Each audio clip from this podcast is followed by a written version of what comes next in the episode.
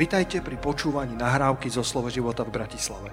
Veríme, že toto posolstvo vás posilní vo viere a povzbudí v chodení s pánom. Ďalšie kázne nájdete na našej stránke slovoživota.sk Otvorme si uh, Božie slovo v, v prvej kráľov v 19. kapitole. Tam sa budeme hýbať, potom sa pozrieme do Daniela, do 6. kapitoly a niekde na záver skončíme v Markovi v 6. kapitole. Takéto, takéto pasáže mám na srdci a okrem toho, čo všetko Boží duch dá.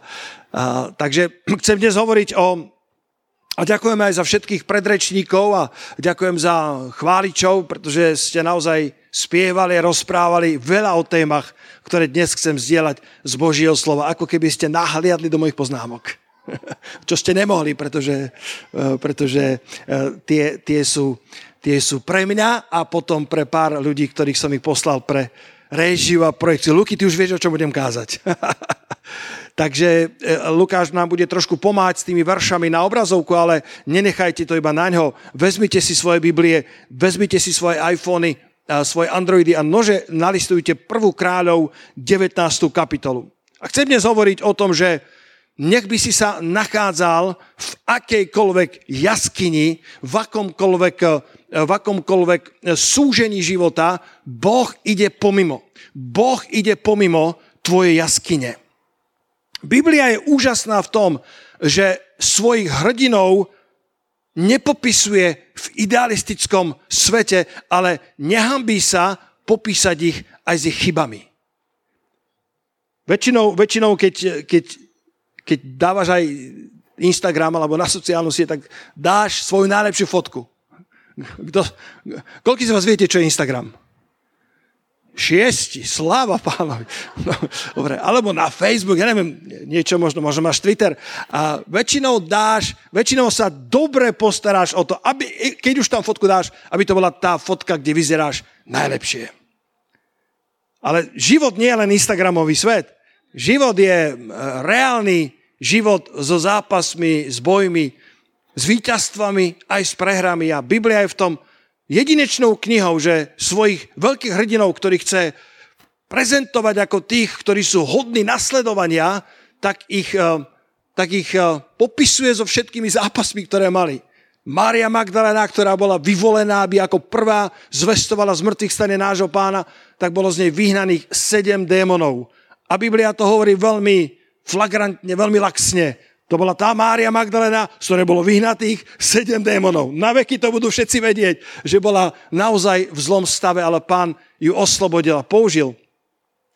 A o Petrovi čítame, ako zaprel pána trikrát a čítame, ako sa Peter s Pavlom pohádali a potom, potom Pavol ho verejne napomínal. Čítame, ako Barnabáš s Pavlom sa nezhodli a nakoniec sa rozdelili, ale zdá sa, že si Boh použil obi dvoch.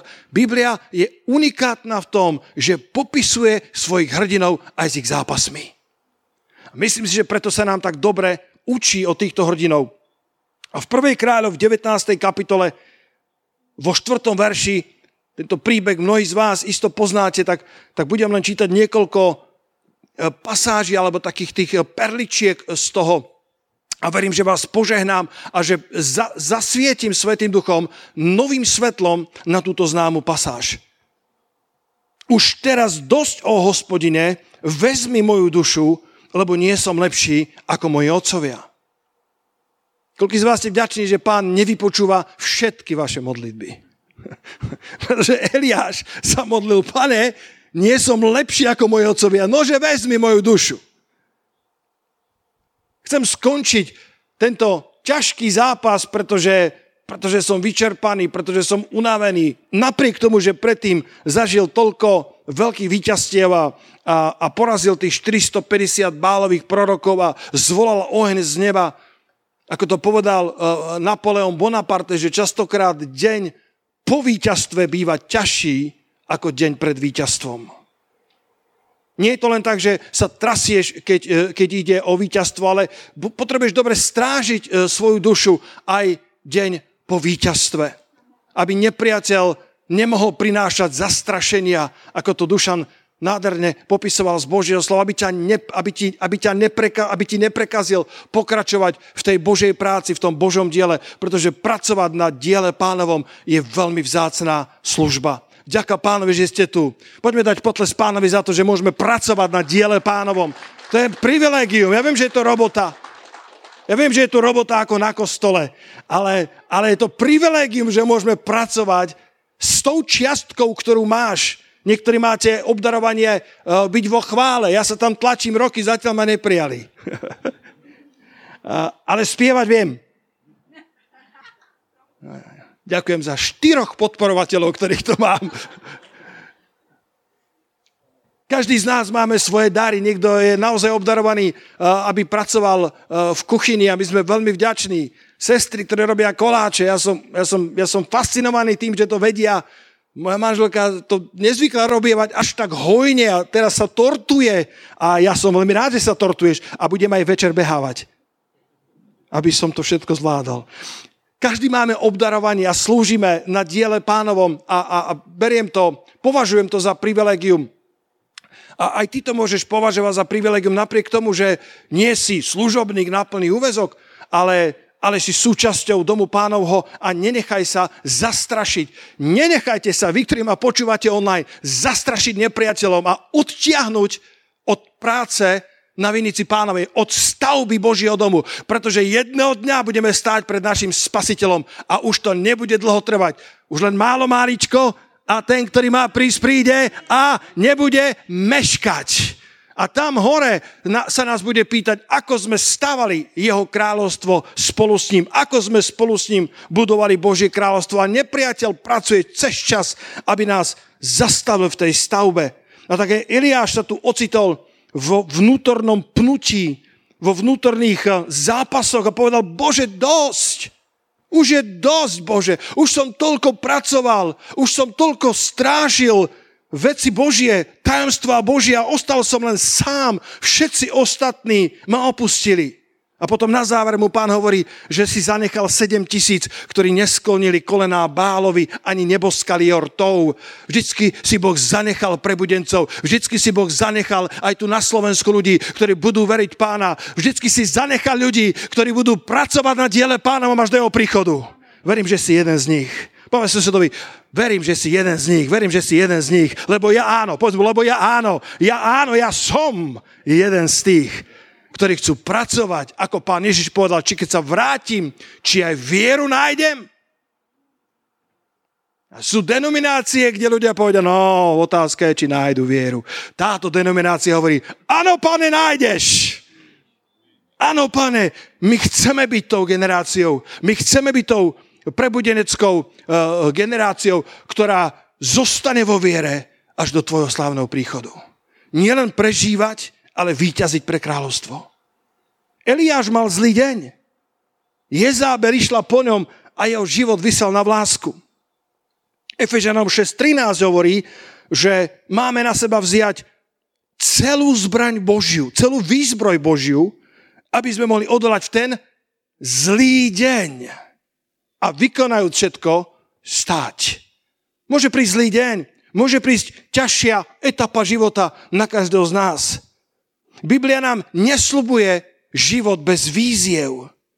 Práve naopak, Ježiš hovorí, otočte si, ak chcete, Ján 16.33, ja to mám preložené z Amplified, neviem, Luky, ako chceš, buď tam daj Ján 16.33, klasicky, alebo tam skopíruj môj preklad Amplified, a, a ja, ja prečítam tento slávny verš z toho rozšíreného prekladu. Koľko ste šťastní, že ste prišli do Božieho domu? Ruku hore. Niekedy sa pýtam, koľký, kol, kol, koľký z vás prinútili? koľký, koľký z vás ste tu dobrovoľne a radostne? OK, väčšina z vás. Ján 16.33. Dovolte mi to čítať v preklade, ktorý som urobil z toho Amplified. Na svete budete mať súženia. Budete mať súženia. Nepovedal, že to bude život bez zápasov. Budete mať súženia a ten rozšírený pridáva, že budete mať frustrácie, zápasy, vyčerpanosť, úzkosti. Ale buďte dobré mysle. buďte dobrej mysle, buďte odvážni a neohrození, lebo ja som premohol svet. Zbavil som ho sily, aby vám nemohol ublížiť a zvíťazil som nad svetom kvôli vám. Na svete budete mať frustrácie, budete mať úzkosti, zápasy, vyčerpanosti, ale dúfajte, buďte dobré mysle. Dneska budem trošku hovoriť o mysli, že je tak dôležité, čo sa deje v tvojej mysli uprostred týchto zápasov.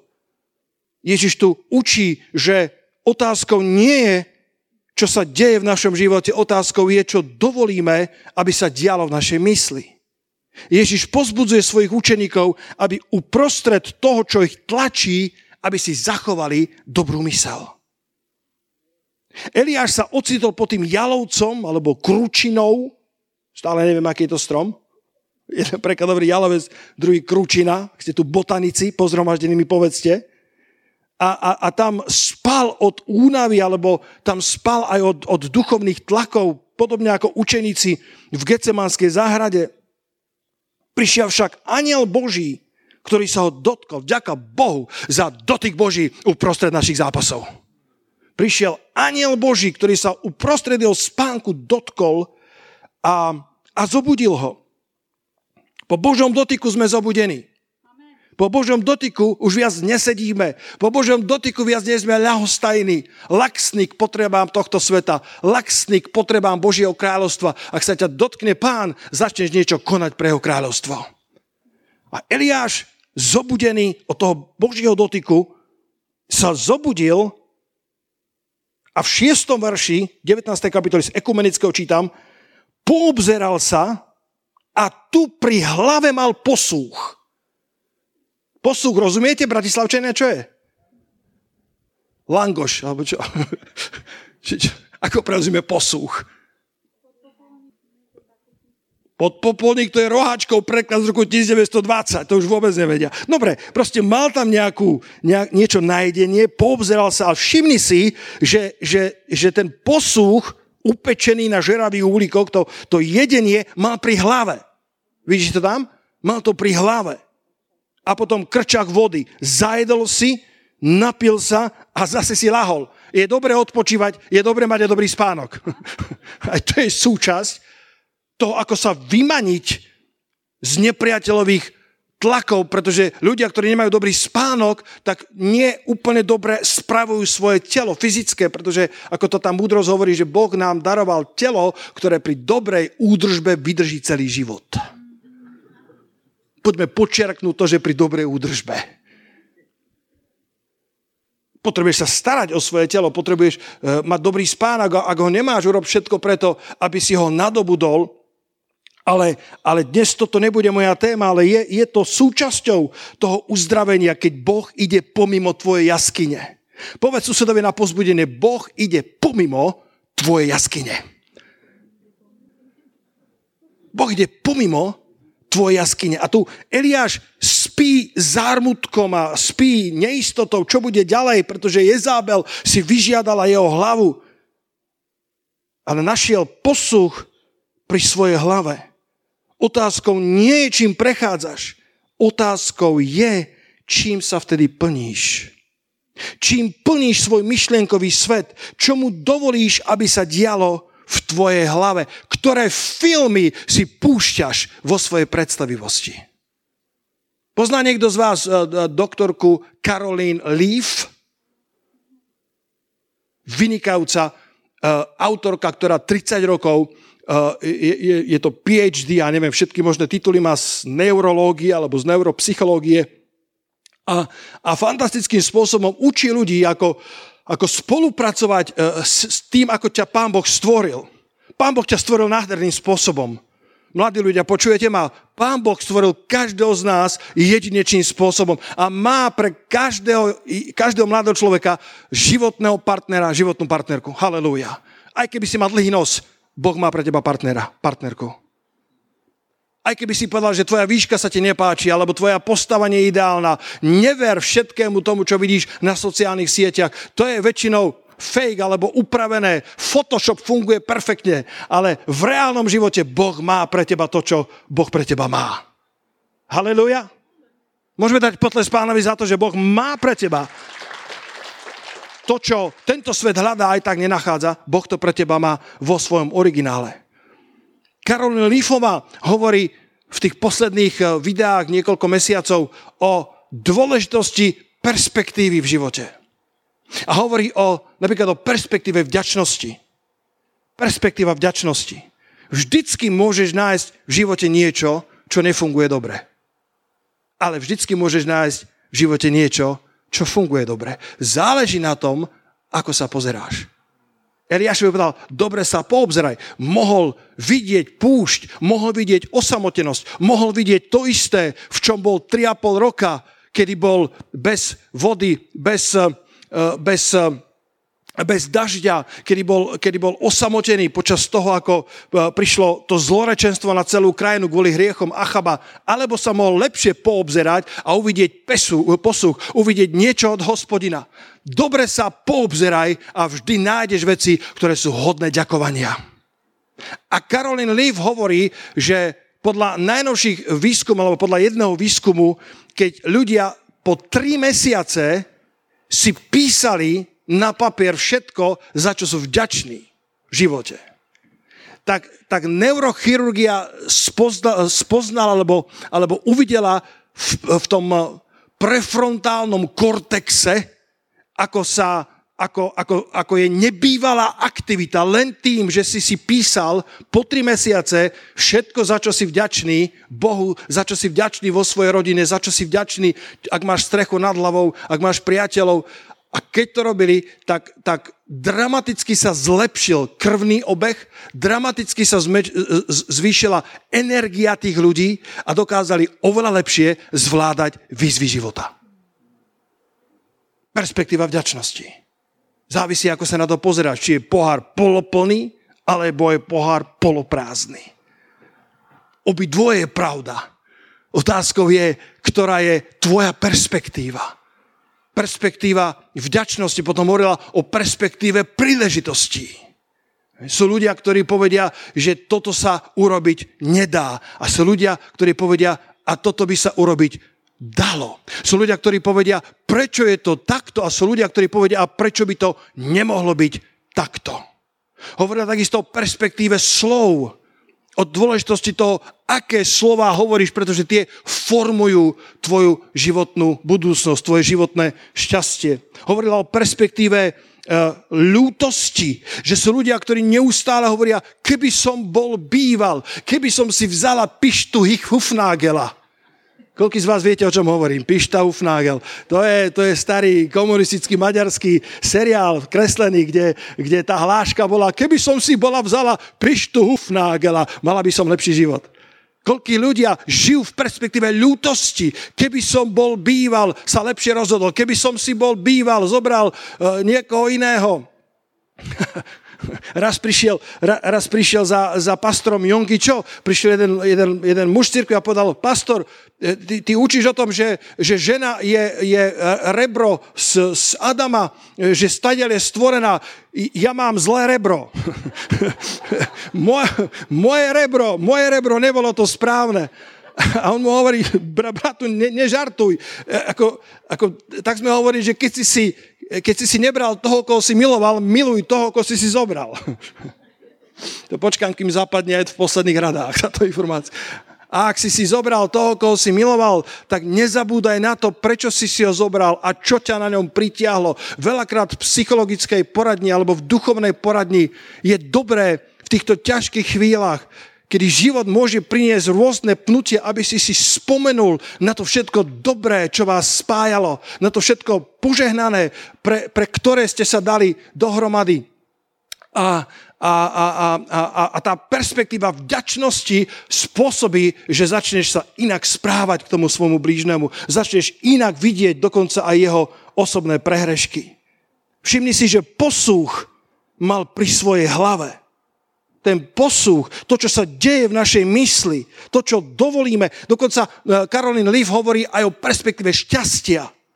Že, že, že to, ako vidíš svoj život a, a, a mesiac za mesiacom vidíš perspektívu svojej rodiny alebo perspektívu svojich možností, vďačnosti, vypôsobí perspektívu šťastia. Keď si ako Eliáš asi na mieste, na ktorom bol aj on, mám tu jednu vetu, ktorú, ktorá sa mi nesmierne ľúbi a o, o ktorej rozímam roky. Miluj ľudí tam, kde sú a nie tam, kde chceš, aby boli.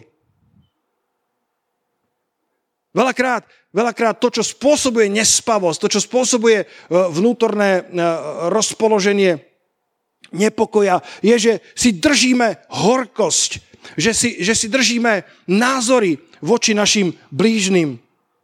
Tvoja láska ich privedie na miesto svetosti oveľa skôr ako tvoj hnev alebo frustrácia. Vždy máš právo vybrať si, ako budeš rozmýšľať o svojich blížnych. Ak urobili niečo nesprávne, nesprávne ostáva nesprávnym. Často nás však pán vedie k tomu, aby sme to vložili do Božích rúk. Pozri sa, 1. Petra 2.23. 1. Petra 2.23. Náš pán nám zanechal príklad, ktorý keď mu zlorečili, on nezlorečil. Keď trpel, nehrozil, ale porúčal tomu, ktorý spravodlivo súdi. Botekov preklad hovorí, postúpil svoju vec tomu, ktorý súdi spravodlivo. Halleluja. Ste tu, alebo ste mi odišli? Postúpil svoju vec tomu, ktorý súdi spravodlivo. Niekedy je to najlepšie, čo môžeš spraviť, keď, keď nevieš, či, má, či máš čas na konfrontáciu, nevieš, či je správny čas, aby si otvoril témy. Vždy to môžeš porúčať tomu, alebo postúpiť svoju vec tomu, ktorý spravodlivo súdi. A nielen, že ťa bude strážiť Boží pokoj, ale kto z vás súhlasí, že Boh je lepší sudca, ako sme my. Že On spravodlivo posúdi. On spravodlivo rozrieši našu pravotu. Niekedy, niekedy to môžeš prosto spraviť tak. Môžeme to spraviť aj dnes ráno. Že, že predstav si niekoho, kto, kto pôsobí v tvojom živote pnutia. Dám ťažkú otázku. Je niekto taký, ktorý v tvojom živote je? Ďakujem za pol ruky, ktoré idú hore. Nože, urob takto. Povedz, pane, ja ho porúčam do tvojich rúk. Povedz, povedz, pane, ja, ja, ho, ja ho posúvam do tvojho náručia. Odovzdaj to pánovi. Odovzdaj mu to. Vidíš ho tam? Teraz je v Božom náručí. Silný stisk má od hospodina. A Boh bude pracovať na ňom. A Boh ti pomôže, aby si uprostred toho, ako on na ňom pracuje, spával pokojne.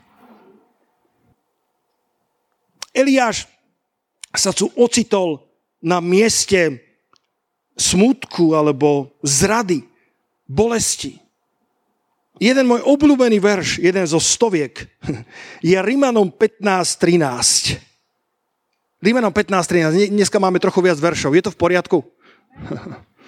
Ukrajinci majú dobrý preklad. Perievod. Všetko dobre? Ro- rozumiete? Dobre. Rímanom 15.13 hovorí a Boh nádeje nech vás naplní každou radosťou a pokojom vo verení, aby ste hojnili v nádeji mocou Svetého Ducha. Pokoj a radosť vo verení. Ja to nazývam symptómy viery. Ak máš naozaj vieru, ak naozaj stojíš vo viere uprostred svojich zápasov, tak, tak môžem detekovať, môžem rozpoznať, že, že či som naozaj vo viere, ak mám symptómy, ktoré ja nazývam pokoj a radosť. Môžeš prechádzať ohnivou pecou a predsa zažívať pokoj, ba dokonca radosť. Keď Daniel strávil celú noc v jame levovej, v Danielovi v 6. kapitole vo verši 20 čítame, ako ho prichádza ráno pozrieť král, ktorý si ho veľmi zamiloval, ktorý ho veľmi rešpektoval, len, len tí satrapovia, tí ostatní ministri ho tak obhovorili, že král sa nechal manipulačne nahovoriť, aby, aby e, tohto proroka Božieho hodil do jamy s levami. A v ráno prichádza, skoro ráno, približil sa k jame a zavolal na Daniela žalostným hlasom. Všimni si, žalostným hlasom. Viera, viera má radostný hlas, viera nemá žalostný hlas. Môže mať žalostné okolnosti, ale viera môže mať uprostred žalostných okolností radostný pokrik, radostná, radostné spievanie. Nech ti nikto neukradne tvoju pieseň. Pamätáte na to kázeň? Nech ti nikto nevezme tvoju radostnú pieseň. Král prehovoril a riekol, Danielu, služobníku živého Boha, či ťa mohol tvoj Boh, ktorému slúžiš neprestajne, vyslobodiť od levov? Jeho hlas sa triasol. Bol si vedomý, že spravil niečo, čo nebolo správne, že stiahol rukou na spravodlivého Božieho. A ako odtiahli eh, ten poklop eh, z tej jamy, tak čítame vo verši 21, myslím, tú Danielovú odpoveď, ktorý, ktorý, ktorý prehovoril, vtedy hovoril Daniel s kráľom a povedal, kráľu žina veky. Koľkým z vás sa páči toto, toto ranné privítanie. Ko- koľký z nás by povedali to isté? O kráľu, som vďačný Bohu za teba. kráľu, žina veky. Niektorí z nás by povedali slova, ktoré by sa do Biblie nezmestili. Niektorí z nás by povedali slova, ktoré by neprešli ani len, ani len dvanáctkou alebo petnáctkou v televízii. Povedali kráľu, čo si to dovolíš siať na Božieho muža, ako si to mohol poslúchať svojich zlých uh, radcov. Ale Daniel mal symptómy viery. Daniel mal symptómy dôvery v Boha. Pokoj a radosť. Môžeš prechádzať uh, uh, uh, jamou, ktorá je plná levou a predsa mať pokoj a radosť, ktorá je nevysloviteľná a oslávená. Daniel povedal, kráľu, žij na veky. Kráľu, všetko je OK s môjim životom. Pretože v tom ďalšom verši, myslím, verš 22 a 23 hovorí, že, že, že nenašiel sa pri mne nejaký úraz. Verš 23 daj. Boh poslal svoj aniela, ktorý zatvoril ústa levom, ale verš 23 vytiahli Daniela z jamy, Daniel bol vytiahnutý a nenašiel sa na ňom nejaký úraz, lebo veril svojho Boha. Lebo dôveroval svojmu Bohu. Symptómy viery sú pokoj a radosť. Tie levy boli hladné večer. Teraz bolo ráno. Stále nemali renejky.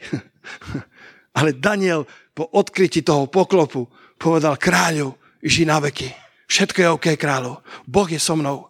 Boh zatvoril ústa levom, pretože sa nenašiel na mne nejak, nejaký úraz, nejaká vina ani pred tebou, ani pred hospodinom. A Boh postal svojho aniela, aby im zatvoril ústa a nenašiel sa na mne nejaký úraz, lebo som veril svojho Boha. Môžeš prechádzať ťažkým obdobím života. Možno mi Boh dal toto posolstvo pre niektorých z vás. Isto bude pre všetkých, ale možno pre niektorých špeciálne. A uprostred tvojej jamy levovej môžeš prežívať pokoj a radosť, pretože tvoj Boh pracuje v tvoj prospech. Tvoj Boh pracuje za oponou. Keď, keď, keď, keď takto rozprávam, sa mi pripomína v roku 2003 alebo 2004 bol jeden veľmi vzácný služobník na Slovensku, ktorý sa volá David Wilkerson. Koľko z vás ste tam boli? Etelka, teba si pamätám, v tej veľkej sále uh, uh, si sedel, ja som ho prekladal, vtedy som bol veľmi mladý pastor. Pamätáš, ako som, tak veľmi mladý, veľmi som bol, veľmi mladý. v 2003. A, a postavili ma vedľa tejto obrovské legendy a ja som, ja, som, ja som prežíval ako keby, že, že to hádam, nepatrím na pódium k takémuto veľkému Božiemu človeku. Bol som spasený 10 rokov a, a v službe som bol iba pár rokov a tak som ho prekladala a to bolo ešte tesne po páde dvojčiek, alebo to, to je 11. september 2001, takže to bolo dva roky potom. A keďže on mal zbor Times Square Church v New Yorku, tak eh, David Wilkerson eh, rozprával, že asi, asi 30 ľudí z jeho zboru eh, pracovalo v tých dvojičkách. A, a povedal, že, že jedno svedectvo za druhým prichádzalo a že ani jeden z nich nezahynul. Po, povedal, že jednému nezazvonil budík. A tak išiel do práce neskoro a, a, a utekal, ako, ako chcel prísť do práce, videl, ako dvojčky padajú. E, ďalšiemu preložili smenu, e, ďalší niekto ochorel a preto nešiel do práce. Všetkých 30 ľudí bolo zachránených z jeho zboru, pretože Boh vie zachrániť svojich spravodlivých z každej jamy levovej. A potom hovorí, že mal, mal jednu sestru, ktorá bola na poradenstve za ním, nikdy na to nezabudnem. Mesiac predtým, ako padli dvojičky, tak ona tam pracovala v nejakom bankovom sektore a prepustili ju z práce. A tak bola nahnevaná za ním, prišla na poradenstvo. Povedala, pastor, ty nás učíš o Božom zaopatrení. Ty nás učíš, že Boh sa stará. A kde je ruka? Ja som, ja som stratila prácu. A on je vtedy veľmi nevedel poradiť, len dal nejaké verše na vyznávanie. Keď padli dvojičky, povedal, že tá ďalšia nedela, ktorú mali v zbore, že nikto nechválil pána tak radikálne ako tá sestra. Že nebolo takého vášnivého chváliča ako ona, pretože jej došlo, že bola prepustená z práce práve preto, aby jej život bol zachránený. Halilúja, pane môj! Boh sa stará a robí za oponou robí veci, ktoré naše oči nevidia. Boh sa staral o Daniela, aj keď to vyzeralo, že Daniela Boh opustil. Boh sa staral o jeho život, aj keď to vyzeralo, že stratil Božiu priazeň, stratil priazeň kráľa a Boh bol s Danielom. Boh silno bol s Danielom a dokonca ho vyviedol z tej jamy levovej a všetci jeho protivníci, keď boli hodení do tej jamy, tak ešte len nepadli na dno a levy skrúšili ich kosti. Nehovor mi, že levy boli najedené a že preto Daniel prežil. Tie boli hladné, ale Daniela sa dotknúť nemohli, pretože Boh poslal svojho aniela, aby zatvoril ústa levom, lebo sa mi nenašla žiadna vina ani pre tebou, hospodine, ani pre tebou kráľu. A preto nebol na mne nejaký úraz, lebo som veril v svojho Boha. Eliáš sa dostal do jaskyne. Ešte mi dajte 10-15 minút maximálne. Eliáš sa dostal do jaskyne vo verši 9 a keď prišiel k jaskyni, nocoval tam a to posolstvo som dnes nazval, neviem, či sa mi podarí s tým názvom povedať všetko, čo vám chcem povedať, ale nazval som ho, že Boh ide pomimo aj tvoje jaskyne. Boh ide pomimo aj tvojho, tvojho zármutku alebo tvojho, tvojej opustenosti, pretože čítame, že, že hospodin išiel pomimo v verši 11. Výjdi, postav sa, stojí na vrchu pred hospodinom a Boh, hospodin, išiel pomimo. Môžeš to povedať blížnemu? Boh ide pomimo teba. Boh ide pomimo tvojej jaskyne.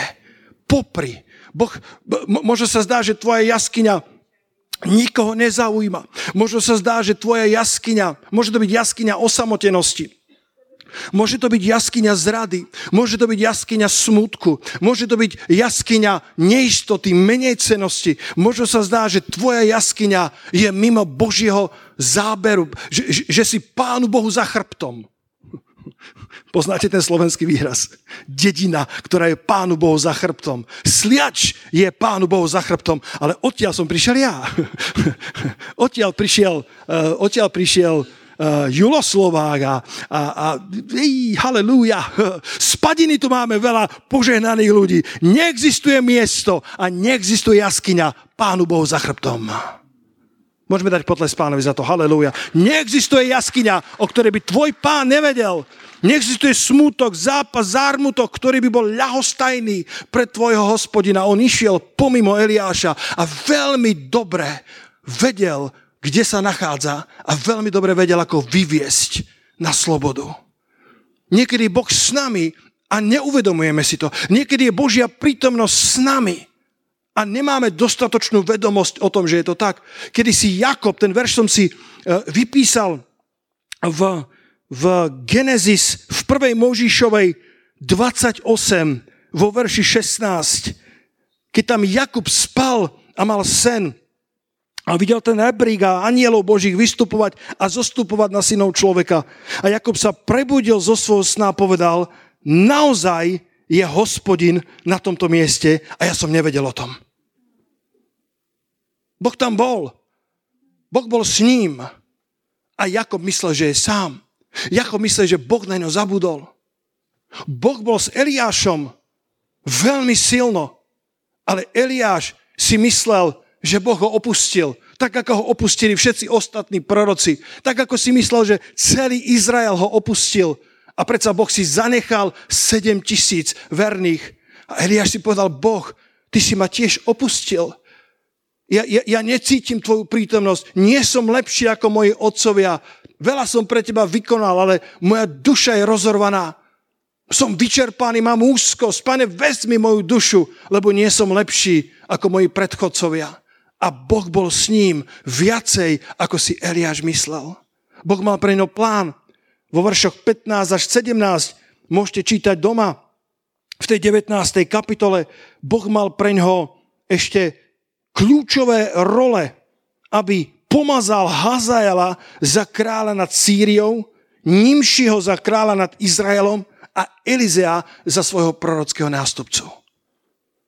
Možno sa nachádzaš vo svojej jaskyni a Boh ide okolo teba a v jeho rukách je scenár druhého dejstva tvojho života. Fú, halleluja. Boh ide okolo a má zvytok tvojho druhého, tretieho dejstva. Ešte tvoj život nepovedal posledné slovo. Boh má ešte pripravené. Eliášu, toto nie je tvoj koniec. Ty ešte pomažeš, ty ešte pomažeš kráľa nad Sýriou. Ty ešte pomažeš kráľa nad Izraelom. A ešte mám pre teba proroka Elizea, ktorý vykoná dvakrát toľko divov ako ty. A Eliáš po tomto žil 12-13 rokov. Ešte mal kus života pred sebou. Aj ty máš kus života pred sebou. A Boh je pripravený ťa vyviesť z tvojej jaskyne a, a, a má, má scenár, má, má príbeh, ktorý dávno o tebe napísal. Len potrebuješ mať správnu perspektívu. Potrebuješ mať správnu perspektívu kráľovstva, perspektívu Božej prítomnosti, perspektívu Božej pomoci. Koľký z vás očakávate na hospodina vo svojich životných trabloch? Koľký veríte, že to stojí za to, aby ste očakávali na hospodina? Niekedy nevieš, ako to spraví. Niekedy netušíš. Prečo sa Daniel dostal do jamy levovej? Lebo by nebolo čo napísať do Daniela 6.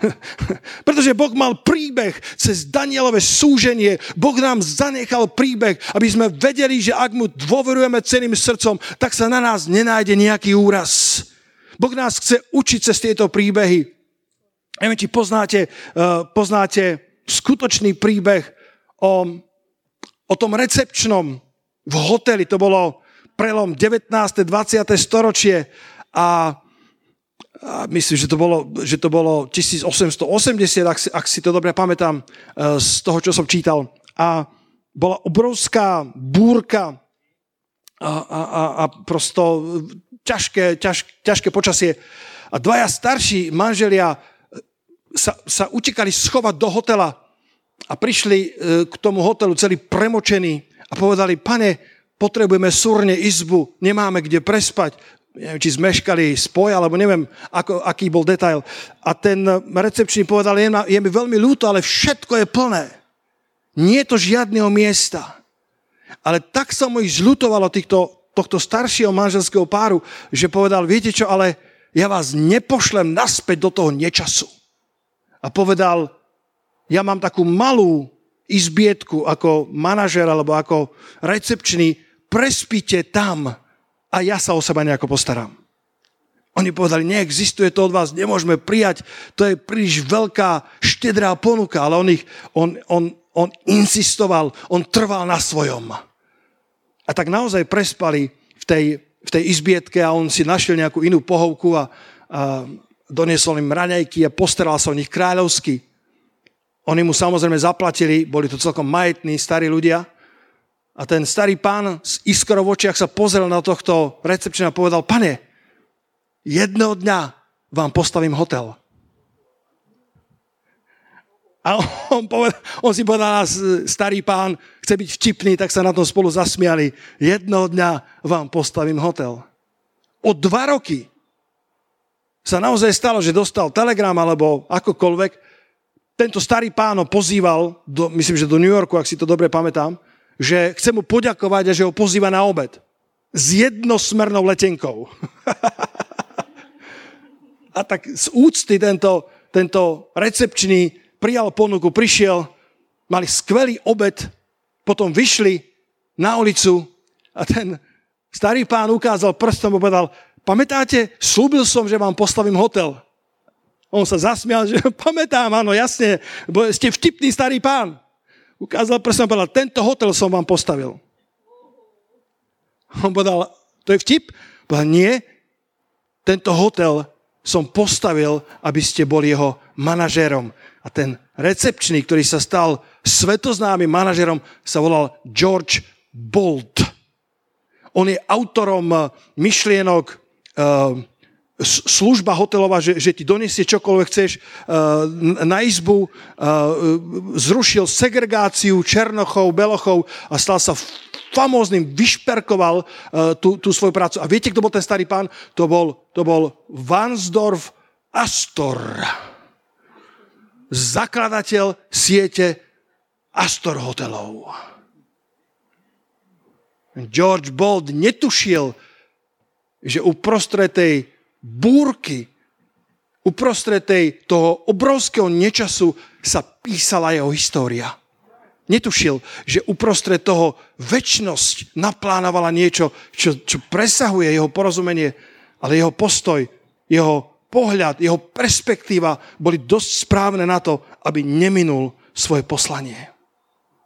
A na záver mi dovolte otvoriť sveté písmo do Novej zmluvy a tu budem pristávať v Markovi v 6. kapitole.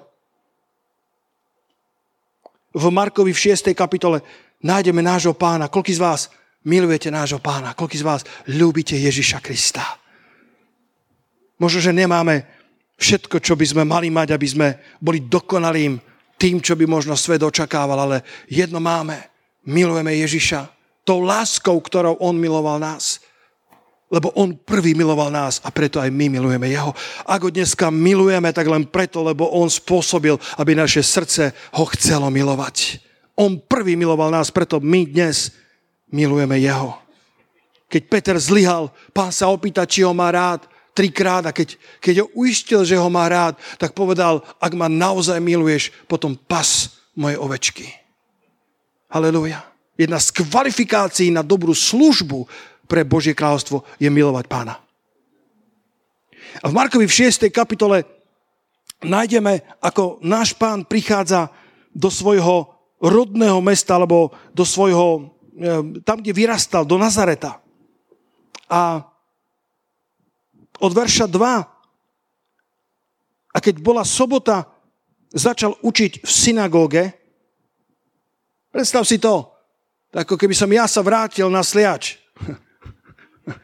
a prišiel a poprosil som evangelického farára, aby, aby, mi, dal, aby mi dal možnosť slúžiť. To, to by bola vec. To, raz sa mi stalo, možno poznáte tento, te, toto svedectvo, e, keď, keď e, mal som spolužiaka, volal sa Marian na strednej škole na gymnáziu. Mali sme perfektné kamarátstvo. Ja som bol veľmi bohemský človek, bol som veľmi hriešný človek a a on bol hriešný so mnou a, a veril v šamanizmus a veril v indianstvo a veril vo všetko možné. A keď som sa obrátil, tak bol šok pre mojich kamarátov. A raz som sa modlil a Boží duch mi povedal, napíš mu list. V tom čase ešte neboli SMS-ky, mladí ľudia, ešte sa písali listy. Musel si napísať list, dať si známku a ísť na poštu to poslať. To akože, to dneska dáš SMS-ko aj vybavené, alebo dáš Messenger. Takže som napísal list, kde som povedal som obrátení a poslal som to s modlitbou na perách. O pár týždňov mi prišla odpoveď od Mariana. Povedal, povedal, Peter, som šokovaný z tvojho obrátenia. Ale veľmi sa mi to páčilo. Na konci si napísal modlitbu spasenia. Modlil som sa ju. A cítim, že moje hriechy boli odpustené a že som nový človek. Halelúja. Môj priateľ Marian on bol, on bol výšava, on mal, mal skoro 2 metre, hával basketbal. A, a, a obrátil sa, ja som bol nadšený, tak som ho navštívil a som ho začal viesť po ceste pánovej, aby som skrátil príbeh. Nakoniec e, dostal rakovinu a, a, a veľmi som ho ľúbil a modlieval som sa za. A keď bol v poslednom štádiu, tak som ho navštívil v nemocnici, už mal len pár hodín pred sebou. A, a plakali sme obidvaja ako chlapci. Hoď, Marian, Boh má pre teba uzdravenie. Petre, ja viem, ale ja už sa neviem dočkať, kedy stretnem svojho spasiteľa. A tak sme spolu plakali vďačnosťou z toho, že, že má vieru na spásu. Nenašiel vieru na uzdravenie, ale na spásu áno. A odišiel o pár hodín na to priamo k nebeskému Otcovi. A vo svojej záveči zanechal jednu vec. Povedal, chcem, aby na mojom pohrebe kázal môj spolužiak Peter Čuřík. A tak rodičia mi volali, povedali, našli sme Marianovú záveď, kto ste? Hovorí, ja som pastor Čuřík. A povedali, toto je záveď nášho syna. A tak sa zhromaždilo všetci naši kamaráti z, z gymnázia, všetci kamaráti z basketbalu, všetci kamaráti zo sekiera, všetci kamaráti z Valašky. Viete, čo je Valaška? vo zvolenie, tam sa stretávala partia. Všetci kamaráti, ktorí sme boli, 300, možno 400 ľudí bolo na pohrebe. A evangelický farár robil, čo bolo treba. A potom sa tak nesmelo pozrel na mňa a hovoria, teraz má slovo pastor Čuřík. A ja som vydal svedectvo všetkým učiteľom, všetkým spolužiakom. V prvom rade o Marianovom obrátení. Podal som, my tu dnes pochovávame muža, ktorý dal svoje srdce pánovi Ježišovi a dnes je u nebeského Otca. V posledných hodinách som bol s ním a plakali sme spolu vďačnosťou, že Kristus obmil jeho hriechy. A potom som vydal svedectvo o Ježišovi Kristovi. Povedzte halleluja na to. Halleluja. Takto som ja prišiel do svojho vlastného mesta a mohol som vydať svedectvo o sláve môjho spasiteľa.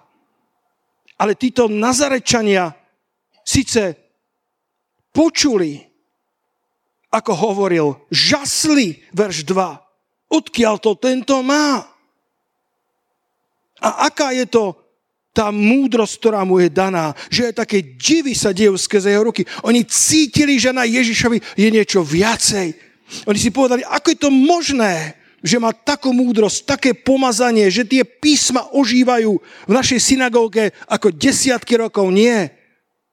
Ale potom verš 3 bola dramatická chyba, ktorá sa môže stať každému z nás. A povedali, či nie je toto ten tesár, syn Marín? A pre tých, ktorí myslia, že Mária viac detí nemala, tak tu je dôkaz a brady Jakobov, Jozesov, Júdov a Šimonov. A aj jeho sestry sú u nás. Mária bola poženaná žena. Mala mala deti. Ježiš bol počatý nadprirodzene, ale s Jozefom potom mali požehnaný čas. A to boli bratia podľa tela, sestry podľa tela pre Ježiša Krista, nášho pána. A Ježiš im povedal, prorok nie je bez octi, iba vo svojej odčine medzi príbuznými a vo svojom dome a nemohol tam učiniť nejaký div, krome, že na niekoľkých chorých vzložil ruky a uzdravil ich. A to, čo z tohto príbehu chcem dnes priniesť, je, že, že tak ako Jakob, Boh tam bol a on to nerozpoznával. Tak ako Eliáš vo svojej jaskyni pod svojim jalovcom, pod svojou kručinou. Povedal, Bože, na čo ti budem slúžiť? Už aj ty si ma opustil. A Boh išiel pomimo. Môžete povedať haleluja na to. Boh išiel pomimo. Boh tam bol s Jakobom, Boh tam bol s Eliášom. A títo Nazarečania mali takú vzácnú návštevu a oni ju nerozpoznali. Oni nerozpoznali. Tak ako na Vianoce zvykneme kázať o tom hostinskom. Viete, že nebolo dosť miesta v tom, v, tej, v tom hostinci v Betleheme, keď prišla tá svetá rodina, dovolte mi to tak nazvať, Jozef s Máriou, ktorí Mária mala pod srdcom toho svetého Božieho syna. Prišli, aby porodili, ale nebolo miesta v úchylišti. Nebolo miesta v hostinci. Hostinský povedal, je tu plno, všetci sú tu, pretože prišlo čítanie ľudu, je mi ľúto. Netušil, koho odmietol. Tvrdím, keby ten hostinský bol býval, rozpoznal, koho, koho má, tak, tak by v jeho komnate sa narodil Ježiš Kristus Nazarecký. A mohol by si dať plaketu na svoj hostinec. Tu sa narodil Boží syn. Bol by najlepší a najbohatší hostinský v celom kraji. Ľudia by chodili do jeho hotela len preto, že a v ktorej izbe sa narodil Boží syn, minul všetko, lebo nemal perspektívu väčšnosti. Minul Božie navštívenie, pretože nerozpoznal Božiu prítomnosť. Nerozpoznal v Ježišovi to, kým Ježiš naozaj je. A mám to takto napísané. Daj pozor, aby sa ti modlitba nestala iba rutinou. Ešte stále očakávaš, že k tebe Ježiš môže hovoriť? Ešte stále je Biblia pre teba živá a je relevantným posolstvom?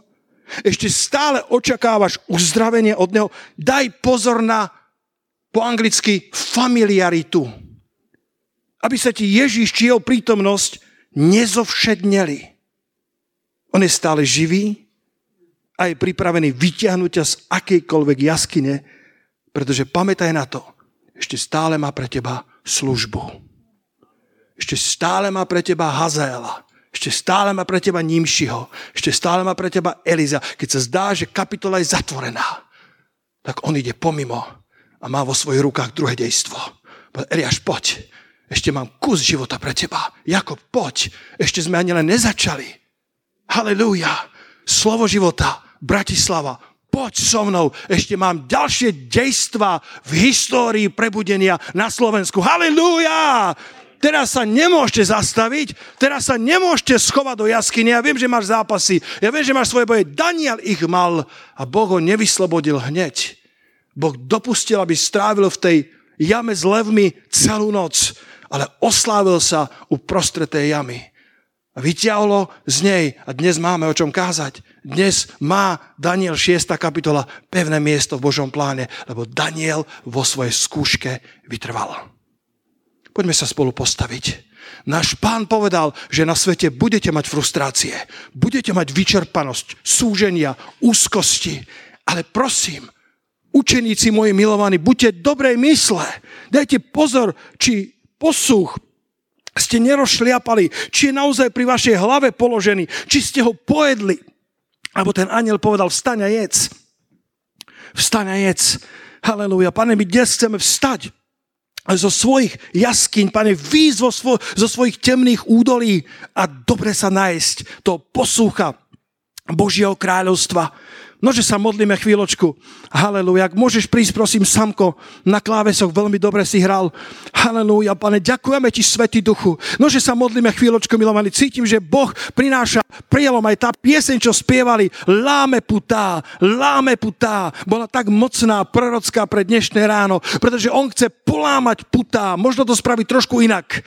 Nepolámal Danielové putá pred tým, ako vošiel do jamy levovej. Nechal ho prejsť tou jamou. Ale polámal putá nielen jeho, ale polámal putá aj kráľovstva, toho zlého kráľovstva, putá všetkých tých nepriateľových taktík a stratégií. A nakoniec aj král vydal edikt, že len Danielov Boh je skutočný a pravý Boh. Halelúja. Pane, ďakujeme Ti, že si s nami aj v jame levovej. Halelúja. Ďak parta kia fatria. Halelúja. Nože sa modli, nože sa modli. Niektorí z vás ste v jame levovej a Boží duch hovorí, že je tam s vami a že hospodin ide pomimo. Hospodin ide pomimo a ešte stále má druhé dejstvo. Ešte stále má plán. Ešte stále má službu pre teba. Ešte stále má kapitoly, ktoré sú nepopísané. Ešte stále má kapitoly rezervované pre teba. Už to nebudú kapitoly Biblie, ale budú to budú to kapitoly tvojho života, tvojej knihy.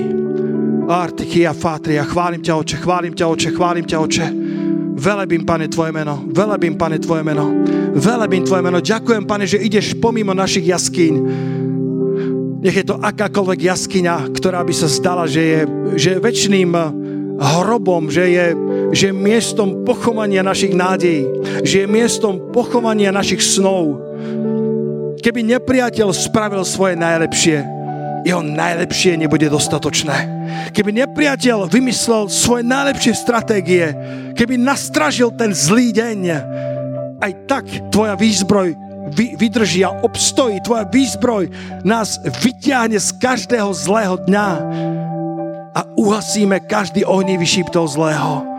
Daj nám, Pane, znova perspektívu vďačnosti Nože to urobme teraz, že by si prišiel pred pánu tvár a nemusíš vyťahovať papier, ale môžeš, môžeš, si, môžeš si pomenovať pár vecí v modlitbe pred pánovou tvárou, za ktoré si vďačný. A urob to ako zvyk svojho života, že každý deň si nájdeš miesto, aby si ďakoval pánovi za to, čo urobil dobre v tom živote. Ja viem, že je veľa zápasov, tak je to s každým jedným z nás. Každý z nás máme svoje zápasy. Pán to prorocky predpovedal. Budete mať svoje zápasy. To je v poriadku. Ľudia, nečakajte, že život bude bez víziev, ale v tých výzvach daj pozor na svoju mysel. Daj pozor na správnu perspektívu, pretože ak budeš dobrej mysle, tak prejdeš svojimi súženiami dobre, lebo ja som premohol svet, ja som ho zbavil sily, aby vám ublížil a ja som zvíťazil kvôli vám. Halelúja. Ježiš zomieral a vstal z mŕtvych kvôli nám.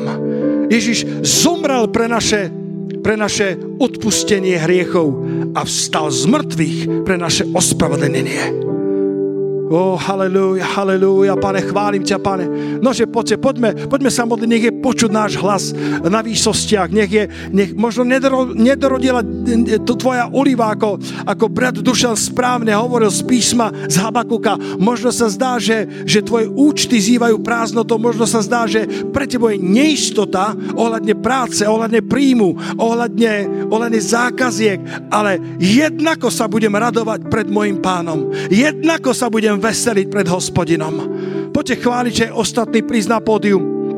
Haleluja. Tak cítim, že, že je dôležité, aby sme vedeli chváliť pána. Je dôležité, aby sme sa vedeli radovať vo svojom pánovi. Aj uprostred našich zápasov a súžení. Oh, halleluja, halleluja. Nože zdvihnime ruky k pánovi a povedzte, ak môžete spolu so mnou, prosím. Tieto slova, lebo je to aj perspektíva slov. Aj, aj perspektíva slov robí rozdiel. Tvoje slova ťa formujú a tvoje slova určujú tvoju budúcnosť. Povedz, Pane Ježišu, ďakujem ti za tvoje víťazstvo, že si zomieral, vstal z mŕtvych, zvíťazil si kvôli mne, kvôli mojim víťazstvám, kvôli mojim prielomom a kvôli službe druhým. Ty si zvíťazil. Ty si premohol nepriateľa.